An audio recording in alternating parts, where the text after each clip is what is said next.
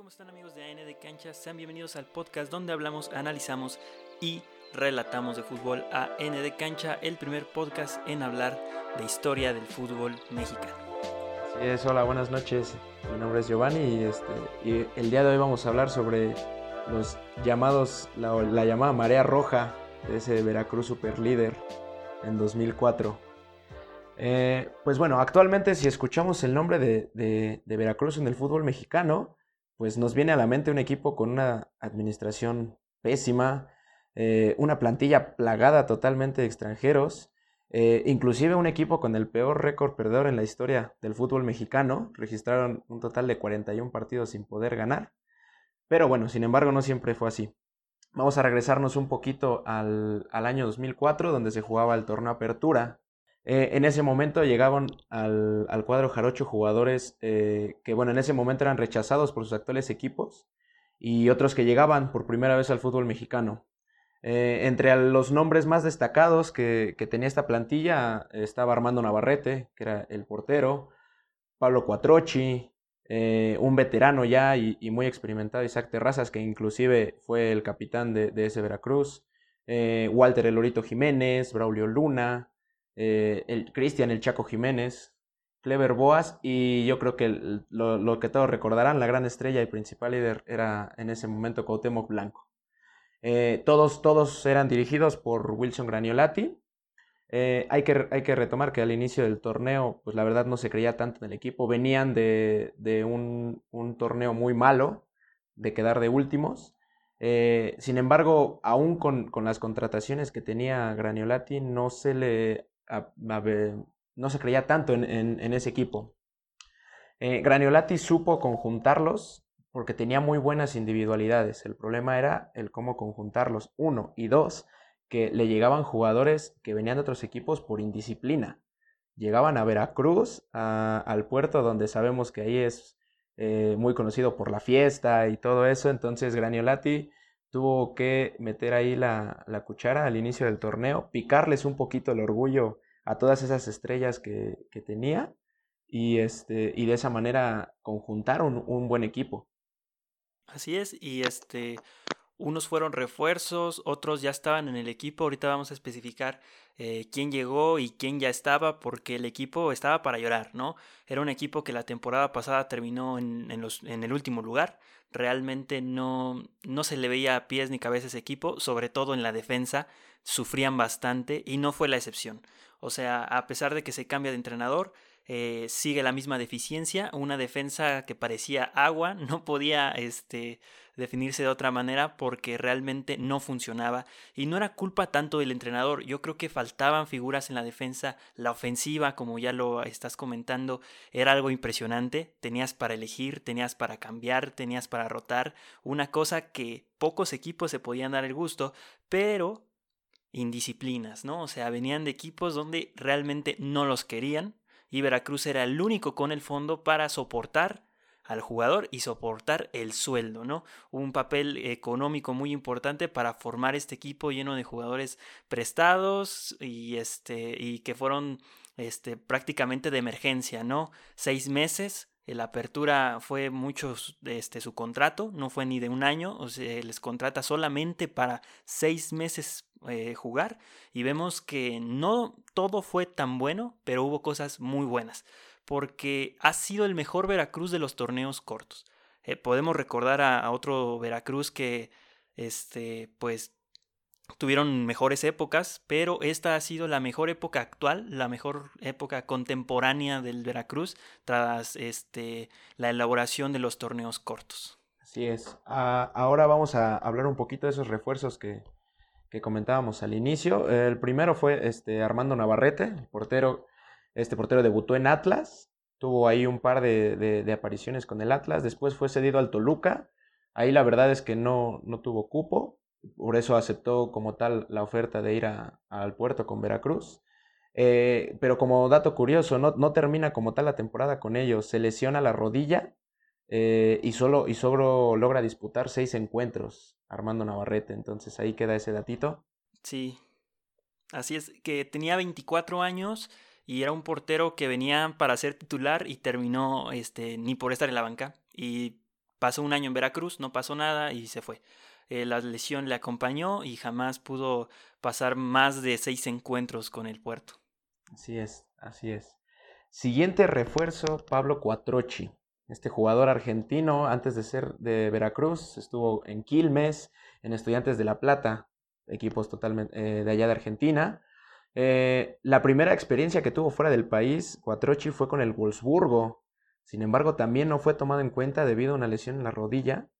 Y, por eso es que prefiere venir acá a México con los tiburones rojos del Veracruz. Así es, 30 años, ya un, un delantero, perdón, un defensa este, pues, experimentado, no era de lo mejor, la verdad, este, no o sea, para mí no era un jugador de mi gusto. De hecho, hasta en un partido termina anotando un gol, en un, de, eh, un autogol, perdón, en una defensa desastrosa ahí con, con Isaac, que eran la central. Eh, creo que no era el mejor jugador, pero al final es un argentino que te da protagonismo, que te da liderazgo, que te levanta en la cancha. Y creo que era lo que necesitaba el Veracruz, ese empuje de autoestima en la cancha y un argentino en la central, pues vaya, que te da ese plus de ser este eh, alguien más en la cancha que te impulsa y creo que era lo que más aportaba, más que fútbol, aportaba esa garra de, de los argentinos. Totalmente, este, él junto a Isaac Terrazas en la defensa eran unos guerreros, ¿eh? A lo mejor no eran tan buenos técnicamente, pero, pero ambos atrás, ambos atrás eran unos guerreros, ¿eh? Y muy difícil, muy difícil este, pasar a cualquiera de los dos, ¿eh? Porque pues obviamente Isaac Terrazas ya, ya veterano, ya en esa época ya, ya era más veterano, sin embargo, aún seguía con esa picardía y experiencia que, que, lo caracterizaba de, central aguerrido de, de, los de la vieja escuela, o pasa el jugador o pasa el balón. Entonces, siento que ahí hizo buena, buena mancuerna con, con Cuatrochi y, y, son, siento, estilos parecidos, como, como bien lo comentabas. De, de, defensas aguerridos, no, no tan técnicos, pero totalmente aguerridos, y eso a un equipo, este, sobre todo como el que venía, que era Veracruz, que venía de ser último lugar, siento que también anímicamente les aportó muchísimo. Ahora, el siguiente refuerzo que, llegaba a Veracruz en esa época era eh, Cristian El Chaco Jiménez.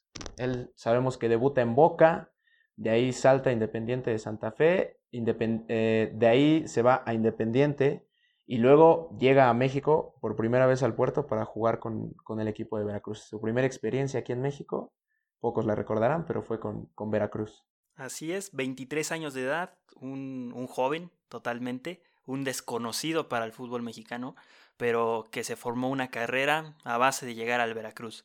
Este, creo que todos lo recordamos con el Veracruz, o sea, este, bueno, o sea, en un principio tal vez se te viene a la mente con Cruz Azul, ¿no? O sea, dices, la figura de Cruz Azul, con Pachuca, una de las mejores épocas en su carrera y del Pachuca, este, pero Veracruz es el al equipo que llega, es al equipo con que viste de su primera playera en México y que de hecho eh, cuando Veracruz estaba en problemas eh, últimamente, este, le seguía teniendo un gran aprecio al equipo más que por el tiempo que pasó ahí, por la oportunidad que se le dio, ¿no? Porque fueron las puertas que se le abrieron para llegar a México y ser una leyenda y prácticamente ya jugó con la selección nacional, un histórico que si no fuese por el ojo de Veracruz, nunca, tal vez nunca hubiera llegado al fútbol mexicano. Así es.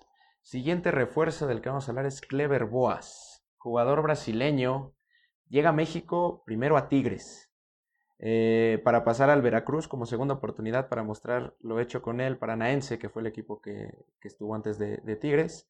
Eh, obviamente fue el equipo donde tuvo ahí su, mejor época antes de, llegar a México. Exactamente, 29 años al, al, ras, ¿no? O sea, un jugador ya de 29 años ya te debe de aportar mucho. O sea, ya viene a enseñar, el tipo sabe a lo que juega y con Tigres no le fue bien. Así que se lo echan al Veracruz, así como de a ver qué puedes hacer con él, ahí está el jugador, este, pues vamos a ver qué sale, ¿no? Y era el eje de ataque que al final no terminó siendo tan efectivo, pero el nombre y al ser brasileño y todo esto que lo rodeaba, era un jugador que imponía presión sobre el rival, pero realmente no fue tan peligroso como se esperaba con su llegada a México en Tigres. Sí, yo, yo, creo que ahí también se empezó a, a, tener la mancuerna con, con, Cuauhtémoc Blanco. Se empezaban a ver pequeños destellos, Clever Cuauhtémoc, que podían empezar a, generarte un poquito más al ataque. Le llenaron ahí un poco el ojo al América para que el siguiente torneo eh, regresara Cuauhtémoc y, y ficharan a, Clever Boas, donde ahí, ahí yo siento que Clever Boas sí destacó totalmente con América, que inclusive hasta lograron ahí el, campeonato al siguiente año con, el Club del América. Y bueno, el último refuerzo clave como jugador, ya lo conocemos todos, Cuauhtémoc Blanco, venía procedente del América. Su cambio fue una sorpresa total, inclusive al mismo jugador. Se dice que, fue por indisciplina y un castigo de la directiva, que Cuauhtémoc eh, no llegaba a entrenamientos, eh, era muy indisciplinado en los vestidores, entonces eh, América toma la, opción del préstamo. Veracruz levanta la mano, dice, yo a mí me alcanza para pagar el sueldo de Cuauhtémoc y como castigo lo mandan ahí al puerto a pues hacer el refuerzo estrella en esa, en esa, en esa temporada. Em, siento que fue tanto un sentimiento de revancha, más bien que se transformó para, para el aficionado jarocho, pero fue una historia como de amor muy fugaz porque prácticamente el siguiente torneo pues vuelve a, a regresar al América. Así es, este, seis meses prácticamente de ese amor fugaz de Cuauhtémoc Blanco, se vuelve figura, con seis meses le bastó para ser recordado y ser un ídolo, que realmente se lo mereció, en la cancha eh, siempre jugó como él, o sea, no, no se guardaba nada, cargaba el equipo, era un jugador que siempre le sobró técnica, tal vez las indisciplinas pues sí este, le cobraron factura en algunas cosas, pero al final se convirtió en un referente del equipo y que realmente fue el mejor jugador. Desde el cartel de decir que iban a traer a Cuauhtémoc a lo hecho en la cancha por Cuauhtémoc, no dejó nada que, que, este, que desear. Todo lo cumplió y por eso es un ídolo que a sus 31 años de edad fue a jugar al puerto. Ahora sí, vamos a hablar del último refuerzo clave que, fue el entrenador Wilson Granelati. Él hizo un trabajo aceptable con, con San Luis, eh, ahora le tocaba dirigir al peor equipo del clausura 2004, que insistíamos, Veracruz venía de, quedar del lugar 20 de 20. Eh, era una misión complicada, sin embargo, los, refuerzos que llegaban más, los jugadores que ya tenía de experiencia, porque ya tenía en la plantilla jugadores como Braulio Luna, eh, mencionábamos a Isaac Terrazas, a Gustavo Vizcaizacú y Walter Elorito Jiménez, eran como también los nombres que, sonaban fuertes ahí en, Veracruz. Ellos ya tenían una temporada con, el cuadro, vivieron el, el, haber quedado en último lugar. Y, e insisto, era, era algo complicado lo, lo, que tenía que hacer Wilson Granelati porque nombres tenía.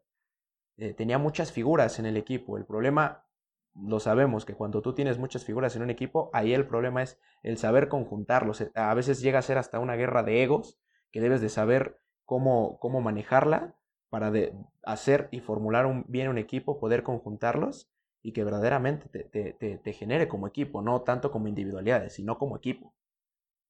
Así es, era una tarea muy complicada, sobre todo retomo esa parte de que ofensivamente tenías mucho, pero también podía pelearse esa competitividad del, lugar, porque no todos pueden ser delanteros o no todos podían ser ese interior, este, ese medio ofensivo, o sea, realmente eh, era un trabajo complicado hacer que todos los jugadores se llevasen bien dentro y fuera de la cancha.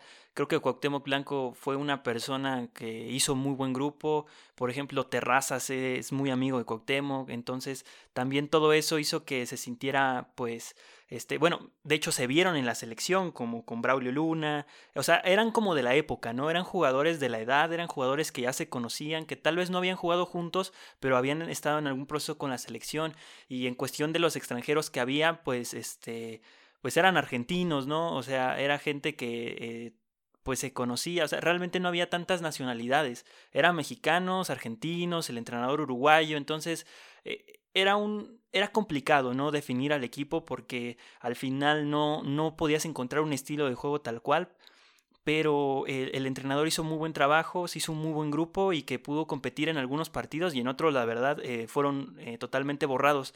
Una característica de, de, este Veracruz era que tenía un partido muy bueno o un partido muy malo, ¿no? O sea, no, no había medias tintas. O quedaban este, 4-0, este, 2-0, 1-0, o sea, eran contundentes en su casa, pero cuando salían a visitar era muy complicado. Y ahora sí, este, el verdadero mandamás del equipo, ahora el dueño era Rafael Herrerías. empresario que se dedicaba a la administración de la Plaza de Toros en la ciudad de la Ciudad de México, la Plaza de Toros más grande del mundo y por ende una de las más importantes, sino que es la más importante. De ahí sacó el dinero para hacerse con un 80% del equipo, el otro 20% pertenecía al Estado y presuntamente eh, en tres años que estuvo a cargo del equipo gastó 60 millones de dólares. Hay que recordar que ahí pasó este, un proceso de remodelación el estadio y por eso la cantidad tan inflada. Además de que dice que entre bonos por entrar a liguilla, por ganar partidos y, este, las entradas, etcétera, etcétera, se gastó en esos seis meses de esa apertura 2004 30 millones de pesos en bonos a los jugadores por las buenas actuaciones. Y en sí, la culpa de formar este equipazo este gran equipo fue culpa del, de este señor, de Rafael Herrerías, que tenía la solvencia económica como para pagarle a todas esas figuras y que al final se quedaran en el equipo seis meses. Ese es el culpable y el dueño para entonces que por lo menos siempre los dueños de Veracruz han sido muy polémicos, sobre todo por esa, esa cuestión de la solvencia. Este, este señor la tenía y la ocupó para armar un muy buen equipo y en esa temporada deja el equipo, lo entrega después de ser super líderes, dice hasta aquí termina mi chamba, ahí nos vemos y deja el equipo al Estado para que otra vez lo vendiera a otra familia y lo volvieran a administrar. Pero por lo menos su época terminó bien. Perfecto, perfecto. Ahora vamos a, a ver el registro que tuvo a lo largo del torneo este equipo de Veracruz. Termina el torneo con 11 triunfos, 2 empates y solamente 4 derrotas. Eh, suman un total de 35 unidades. Esto hizo pues, obviamente que ganara el liderato de la competencia. Tuvo 27 goles a favor, fue la novena mejor ofensiva y optaba mejor defensiva con 25 goles en contra. Como bien lo comentaba, ser un equipo eh, que le, costaba el, ganar los partidos. Si te das cuenta, los resultados eran 3-2, 1-0, eh, o sea, eran resultados apretados. No, no era un equipo que, que metiera muchos goles, eh, aunque tuviera jugadores, como bien lo mencionaste, tenía mucho jugador en ataque, pero no era un equipo tan ofensivo. Terminó siendo la, la, novena. Sin embargo, pues supo, supo el, el, el cómo el encontrar la fórmula para ganar. Fueron 11 triunfos al final y eso fue lo que le mereció el, acabar líder en, este torneo. Sí, así es. Este, no sé en qué liga del mundo un equipo que es la novena mejor ofensiva termina en primero. Es algo muy sorprendente, es algo que solamente en México y de las peores defensivas. O sea, realmente en ese torneo se anotaron demasiados goles. Recuerdo ver la tabla y Cruz Azul termina en los últimos lugares con 30 goles, incluso más que el primer lugar. Y Monterrey es uno de los equipos que más anota, me parece con 35 goles termina el torneo y le anotan 33. O sea, fue un torneo donde los goles estaban de a gratis. Y realmente Veracruz no se vio, no se vio muy bien. Cuando conectaban todos, cuando estaba Claire, cuando estaba Cuauhtémoc y el Chaco, muy bonito se veía el equipo, muy bien jugaba, pero cuando no conectaban en el partido, no metían nada dependían mucho de lo que hacía Cuauhtémoc. Y si Cuauhtémoc no estaba en la cancha como contra Tigres, que ya pasaremos a ese partido, se los comían. Realmente no había otro jugador que, que cargara el equipo que fuera Cuauhtémoc. Sí, sí, totalmente. Ya vamos a hablar de ese partido contra, contra Tigres que comentas que no participa y les va a sorprender ahí, ahí lo que pasa. Ah, bueno, como ah, tenemos algunos encuentros que, que, que disputó ahí Veracruz en fecha 4 se enfrentó contra Chivas, el marcador fue 1-0 a favor de, Veracruz. A la siguiente fecha se enfrenta con Pumas, que venía de, ser campeón, con, Hugo Sánchez. El marcador acaba 3-2, partido igual muy, muy, muy cerradito a favor de, Veracruz. Sí, que... Fecha 11. Dime, dime. Perdón, perdón. Este, que de hecho en ese partido contra Pumas, que hay que recalcarlo, este, vienen de abajo, ¿no? Van perdiendo y este, hacen una remontada. Así es. Así es, así es. Contra Cruz Azul se enfrentan en la fecha 11, igual marcador 3 a 2. Y contra América en la fecha 14 tienen el marcador 1 a 1. Tenemos la, la, mayor goleada eh, a favor y en contra del Veracruz. La mayor goleada fue contra Atlante en la jornada 6. La, tuvo a, la mayor goleada a favor fue 6 a 2. Contra el Atlante en la jornada 6 la jugaron en el puerto. Un partido que eh, inició muy parejo al inicio, sin embargo, poco a poco y volvemos a insistir con genialidades de Cuauhtémoc Blanco. El Veracruz fue haciéndose dueño del partido y acabó, acabó goleando en esa ocasión al Veracruz. Sí, y este, bueno, la mayor goleada ya con eh, fue este a Tigres, ¿no? Bueno, en contra de Veracruz. Veracruz va mm, al estadio universitario, va al volcán y recibe siete goles. Un partido donde no está Cuauhtémoc Blanco, un partido donde la defensa fue un desastre, donde no se entendió nadie y realmente no fue un acierto de Tigres que dijeras qué golazos, fue una noche espectacular del cuadro este, de Tigres. No, fue una muy mala presentación de Veracruz, no jugaron bien, no se les dio era la jornada 10, realmente ya era una jornada importante donde se ven muchas cosas en esa jornada, ya vemos más o menos cómo se van encaminando los equipos y bueno, con este resultado Veracruz venía para abajo, era la señal que te daba y este el único gol que anota Veracruz en ese partido es de penal de, Isaac, que de hecho lo cobra Isaac eh, curioso, ¿no? Porque pues, lo tiene que tirar Coctemoc, pero pues al no estar en la cancha no, no tiene esa oportunidad y el capitán es el quien anota que también traía una fiesta junto al argentino. Sí, sí, totalmente. Hay, hay, hay que mencionar que la figura, la figura del, equipo en todo el torneo fue Cuauhtémoc Blanco. Eh, participó en nueve ocasiones de gol, hizo cinco goles, cuatro asistencias. Ningún jugador del Veracruz tuvo mejores números que él en aquel torneo. Eh, a destacar que el campeón de goleo en ese torneo fue el Guille Franco, con 15 goles. el máximo asistente fue Daniel Osorio y Damián Álvarez, los dos con, con seis asistencias.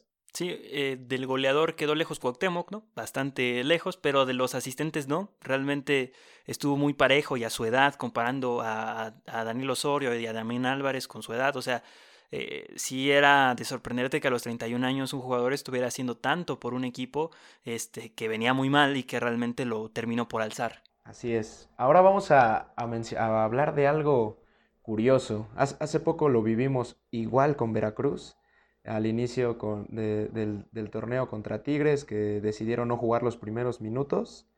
Ah, no fue la primera vez, hay, hay, otro, otro antecedente en este mismo torneo en 2004 cuando se enfrentan a Jaguares. A ver si tienes pues ahí el gatito. Este, lo que pasa en esa tarde es de que no se ponen de acuerdo con los horarios a jugar. Realmente se habló anteriormente con la federación y se acordó un horario, este, pero no, no fue este, escuchada la petición del dueño, entonces por un capricho realmente Veracruz no se presentó a jugar. En la última fecha se dio ese lujo de no, presentar de no presentarse a jugar y fueron acreedores a una multa de 45 mil pesos, pero que realmente fue simbólico porque pues al final fue que el dueño dijo, ¿saben qué? Yo no me quiero presentar, habíamos quedado en algo y quieren mandar todos los partidos a la misma hora por, es este, por cuestiones de que era la última jornada y que varios equipos tenían el chance de entrar a la liguilla. Eh, y el, el, señor es dueño del Veracruz quería jugar a su horario y esto no se pudo concretar. Así es, así es. Entonces en el último partido de, de, la, de la jornada, pues no, no se presenta el Veracruz. De ahí, bueno, vamos a pasarnos a la liguilla. Entran como super líder se tienen que enfrentar en los cuartos de final al que en ese momento era el actual campeón, que eran los Pumas de, Hugo Sánchez. En esta ocasión, eh, los Pumas entran como octavos, que en realidad eran novenos de la general, pero recordar que, en ese torneo eh, se jugaba a grupos, él queda como segundo de su grupo y eso es lo que lo hace entrar a la siguiente fase. Entonces ahí, por eso es que les toca enfrentarse, ahora sí que al peor de los mejores, ¿no? Así es, al peor de los mejores, y que si no hubiese sido Pumas y se hubiera respetado el formato que hoy en día conocemos, se hubieran enfrentado a Tigres, lo cual hubiera sido muy emocionante por ese 7 a 1, que y se iba a ver la otra cara, otra competitividad, a dos partidos, con Cuauhtémoc en la cancha. Entonces yo siento que hubiese sido un partido más interesante contra Tigres, pero el formato eh, favoreció a Pumas en esa ocasión, que era bicampeón, y que cerró muy bien el torneo, que le alcanzó, de alguna manera le alcanzó, este, para poder entrar a la liguilla y jugar contra el super líder. Así es, así es. Bueno, partido de ida se juega en, en el estadio de CEU eh, vamos a hablar un poquito de las alineaciones que presentaron ambos equipos. Por parte de Pumas estaba Sergio Bernal, Israel Castro, Joaquín Beltrán, Darío Verón, Jimmy Lozano, Gerardo Galindo. Leandro Augusto, Gonzalo Pineda, Ismael Íñiguez y Joaquín del Olmo. Era, perdón, era Joaquín Botero y, el Quiquín Fonseca. Eh, el, técnico, el técnico era, era Hugo Sánchez en ese momento. Era, era el Pumas que acababa de, quedar campeón contra Chivas. Era el actual campeón del torneo. Sí, una base muy interesante de jugadores. Perdón, este. Una base muy interesante de jugadores con el boliviano, me parece, Joaquín Botero, que venía eh, bien en general. Este, no tenían a Bruno Barioni, me parece, para ese momento, que había sido el, campeón de goleo del torneo pasado. Y con Francisco Fonseca, que realmente para tener al Kikín Fonseca, este, tienes que ser valiente en una alineación titular. Y que Hugo Sánchez estaba eh, comandando al equipo con ese típico este, pues imagen de Hugo Sánchez como entrenador, todo de negro. En esta ocasión no era con el sol de las 12 en Ceú, sino era una, este, una noche entre semana.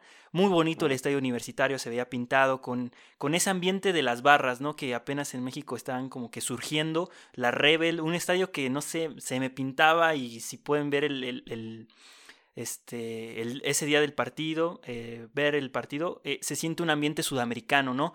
Es impresionante que entre semanas se tenga ese ambiente en un estadio de México, en un estadio tan grande, y se sentía como una final, o sea, realmente Pumas estaba jugando mucho porque sabrían que, que iban contra el mejor, y Hugo Sánchez sabía quien tenía que cubrir era a Cuauhtémoc Blanco, que no hizo nada. Así es, así es, totalmente, eh, totalmente. Hugo Sánchez sabía que al, que le tenían que mandar la marca y no dejar hacer nada fue a Gotemo Blanco y lo logró, por lo menos en el partido de ida lo logró. Veracruz salta a la cancha en este partido con, con Jorge Bernal, Terrazas, Cuatrochi, Juan Pablo Santiago, Lucas Ayala, Javier Flores, Joaquín Reyes, Walter Elorito Jiménez, Braulio Luna, Gotemo Blanco, Gustavo Vizcaizacú y todos eran dirigidos por Wilson Graniolati. Así es, un como un 4-4-2, ¿no? Más o menos en este en la teoría, igualmente que Hugo Sánchez, entonces este era un partido en, pues parejo, ¿no? Por posiciones. Este, que termina ganando Hugo Sánchez, que termina siendo eh, un equipo que presiona, que aprieta, que sabe a quién marcar, que sabe en qué momento atacar está dando muy a la expectativa del contragolpe porque sabía que Veracruz también era muy bueno, entonces este fue un partido que se vivió en, en, ambas áreas, pero porque es lo que estaban pescando, estaban pescando un contragolpe que Pumas y Veracruz eran muy buenos, entonces íbamos a ver un partido muy partido, con una media cancha inexistente, pero que al final eh, Pumas supo manejar muy bien el partido. Sí, sí, de hecho, de hecho Pumas venía de, de, perder por goleada contra Chivas en la última jornada 5 por 1 entonces Pumas también no venía tan bien anímicamente, si se, puede decir así. Sin embargo, yo creo que aquí lo, que le favoreció fue la contundencia. Bien lo, bien lo dijiste, fue un partido totalmente partido, eh, que se jugó al, contraataque, sin embargo, la, contundencia fue total de Pumas. No sé si el estadio también pesó, por como lo comentabas, verdaderamente, si pueden, vean el video, ¿eh? eh era, era, era un, un hervidero el, el estadio de CU Tota-, totalmente lleno, parecía una final, no sé si eso también tuvo ahí, ahí, ahí que ver, pero la contundencia fue la clave de este partido, que termina, si mal no recuerdo, 3 a 0 a favor de, Pumas. Así es, pero vamos a un corte y regresamos para seguir platicando del partido de vuelta. Bueno, pues venía el, venía el partido de vuelta con una losa pesada para, para Veracruz, un 3 por 0 en contra, por lo que manda toda la, la artillería, bien encabezada por Cuauhtémoc Blanco, los argentinos este, Walter Elorito Jiménez, Cristian Jiménez y Vizcay Sacú, que proporcionaron, propiciaron, perdón, como lo mencionaron, una marea roja, que, que desde el primer silbatazo inicial del, del, árbitro se fueron con todo al ataque, buscando un gol tempranero que sabían que eso, eso les, les serviría mucho, llenando de centros el área, pero no contaban con, con un guardameta de nombre Sergio Bernal, quien fue la gran figura en este partido. ¿eh?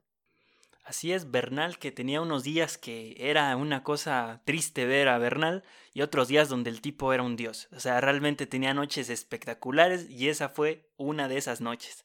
Realmente Bernal salió inspirado, no sé qué le dieron, qué pasó, pero en una cancha muy complicada como es el Luis Pirata Fuente, donde el balón eh, flota diferente, donde este, realmente es un partido complicado por las cuestiones del clima, donde hay mucha humedad, donde se juega diferente. Y Bernal para un portero donde debe ser un poco más complicado la cancha por las cuestiones de cómo vuela el balón, lo hace muy bien. Y recordar que el contragolpe de Hugo Sánchez se ve mermado por la expulsión de Botero en el partido pasado. Entonces tenía este Veracruz una preocupación menos. Pues el Kikín arriba y Diego Alonso, que no habían tenido una gran temporada, no representaban un peligro para Isaac y para eh, Cuatrochini. Sí es Cuatrochini, ¿verdad? No, no estoy inventando, no lo estoy bautizando. Cuatrochi. Cuatrochi, Cuatrochi. Cuatrochi, este, entonces básicamente este, jugaron ese día creo que con un 3-4-3, terminaron este, empujando, pero realmente eh, no se les dio, no se les dio. Postes, eh, Bernal, eh, la fallaron, la volaban, realmente fue un partido que estuvo para Veracruz, se pudo dar la remontada, claro que sí, pero no surgió, no surgió. Sí, no, totalmente. El primer gol de, de Veracruz y el único que, que tuvo en la liguilla llegó hasta el minuto 87, o sea, ya era ya era demasiado tarde. Y luego para acabarla, eh, un minuto después, Alonso, Alonso remata de cabeza y empata, empata el partido, quedaba ya por, por finiquitado y el pase de Pumas a, semifinales. Y pues con esto terminaba la travesía de, de este Veracruz, de este Veracruz superlíder. Se quedaban en cuartos de final. La maldición del superlíder ahora le tocaba, le tocaba a ellos y se quedan en cuartos de final contra Pumas, que posteriormente lograría el, el bicampeonato contra Monterrey. Sí, o sea, no pierden contra cualquiera, por lo menos tienen un consuelo de decir, bueno, perdimos contra el mejor Pumas, tal vez, este, pues sí, el mejor Pumas de, de la historia porque eh, llegó a su bicampeonato, posterior ganó el torneo amistoso en el, el estadio Santiago Bernabéu, este, después llegó una a, a, una final de la Sudamericana contra el Boca Juniors, este, eh, al siguiente año con la misma base de jugadores, entonces no era cualquier Pumas, no era un Pumas al cual eh, se le veía débil o había entrado en octavo por eh, circunstancias de milagro, realmente le fue mal en el torneo, pero eran un muy buen equipo, un equipo que venía trabajando con Hugo Sánchez desde hace mucho tiempo, a comparación de un Veracruz que se armó en seis meses. Entonces esa era, era la contradicción de que eh, venías contra un equipo muy bien armado, con un equipo con experiencia, que se conocían de hace tiempo, por lo menos más de una temporada jugando juntos, y la contraparte de Veracruz que tenían un par de partidos jugando, ¿no? Exactamente 16, este, 17 partidos, 18 partidos, ¿cuántos? 19, ¿no? 19 partidos. No, 19. 19, este, partidos que al final terminaron siendo 21, eh, donde realmente pues no pudieron hacer mucho ante un equipo experimentado y ya con esa garra de entrar a liguilla e incluso de quedar campeón y coronarse de visita en el estadio tecnológico. Así es, así es, totalmente. Y bueno, pues ya los recuerdos de, aquel explosivo cuadro del puerto se desvanecieron rápidamente. América corta el préstamo antes de tiempo en el clausura 2005. Eh, Cuau regresa al América. La, la, redención de la Copa que no pudo tocar en ese 2002, ya que se había ido a, allá a su travesía internacional con el Valladolid regresa al América y levanta el único, el único título de liga que tiene Cuauhtémoc Blanco. Fíjate, pese a ser una prominente figura dentro y fuera del balompié nacional, consiguió con América solamente ese título en el 2005. Impresionante, ¿no? Yo le digo el rey de la Copa MX. Este, la ganó varias veces Cuauhtémoc Blanco, pero la liga no, este, no estuvo en los momentos, ¿no? Fue un jugador importante, pero esos momentos, este, le faltaron. Así es, así es, le faltó, le faltó ahí, pero bueno, no se quedó con las ganas como otros jugadores que, que, terminan siendo estrellas en equipos pero nunca logran levantar el título. Finalmente aquí regresa en el 2005 y, y, hace una buena mancuerna en ese América también explosivísimo con Clever Boas, con el, Pio, con el Piojo López, hicieron muy buena mancuerna y terminaron levantando el título al año siguiente. Así es, un, este, un Veracruz que después se convertiría en América, ¿no? Hasta el Chaco Jiménez tuvo un breve paso por, por el América, es, mucho después, pero llegó a estar en las filas azul crema y fue un Veracruz que marcó época y lo volvemos a comentar, si tú preguntas por Veracruz seguramente te dirán la temporada de la apertura 2004 donde la marea roja era lo que movía el fútbol en el puerto jarocho. Así es, así es. Y hasta aquí pues, el episodio de La Marea Roja. Así es, bueno, espero que lo hayan disfrutado, les haya gustado, ya saben, que este, siempre es bueno aprender algo en el fútbol. Eh, hay muchísimas cosas de las cuales eh, hablar y esta es una de esas historias que se van a recordar durante mucho tiempo porque el Veracruz uh, ha sido un equipo muy golpeado por las administraciones, muy malas administraciones, pero cuando se hacen las cosas medianamente bien, se pueden conseguir estas cosas. Así es, hay que, hay que invertir. A veces este, no lo creen, pero cuando se invierte, Tigres ahorita es el actual equipo que, lo ha demostrado que cuando se invierte y se invierte bien, se pueden hacer bien las cosas. Así es, y este, otra vez recalco un poquito, el dueño este, Herrería se va del equipo, en ese momento lo entrega y empieza, pues sí, un declive de Veracruz económicamente. Y tal vez del Veracruz que podamos hablar nuevamente, o sea, que se acercó, se asemejó a, a este, es el, el, Veracruz del profe Reynoso, cuando este, entran a liguilla, me parece, en tercer lugar, y se enfrentan contra el Querétaro y lo sacan. Que en ese momento Furch y Alvin, los delanteros, eran las grandes estrellas y al final no pudieron contra Ronaldinho, ¿no? Entonces, como que también es una suerte este, eh, complicada la que tiene el Veracruz al momento de entrar a liguilla cuando son un equipo importante y al final terminan siendo eh, eliminados, ¿no? Sí, sí, igual les tocó competir con, con, el equipo que finalmente terminó llegando a la final, ¿no? Por lo menos, ¿no? Eh, si quieres llegar a la final, ganan el Veracruz en la liguilla. Sí, sí, sí, sí. Entonces, eh, hemos terminado el episodio de hoy. Espero les, les haya gustado. Eh, síganos en todas nuestras redes sociales. Estamos como en AN de Cancha, en Twitter, Instagram, Facebook, en TikTok. Y también estamos en todas las plataformas de podcast, YouTube e IGTV, por si nos quieren ver. Y, este, y nos vemos en el próximo episodio. Hasta luego.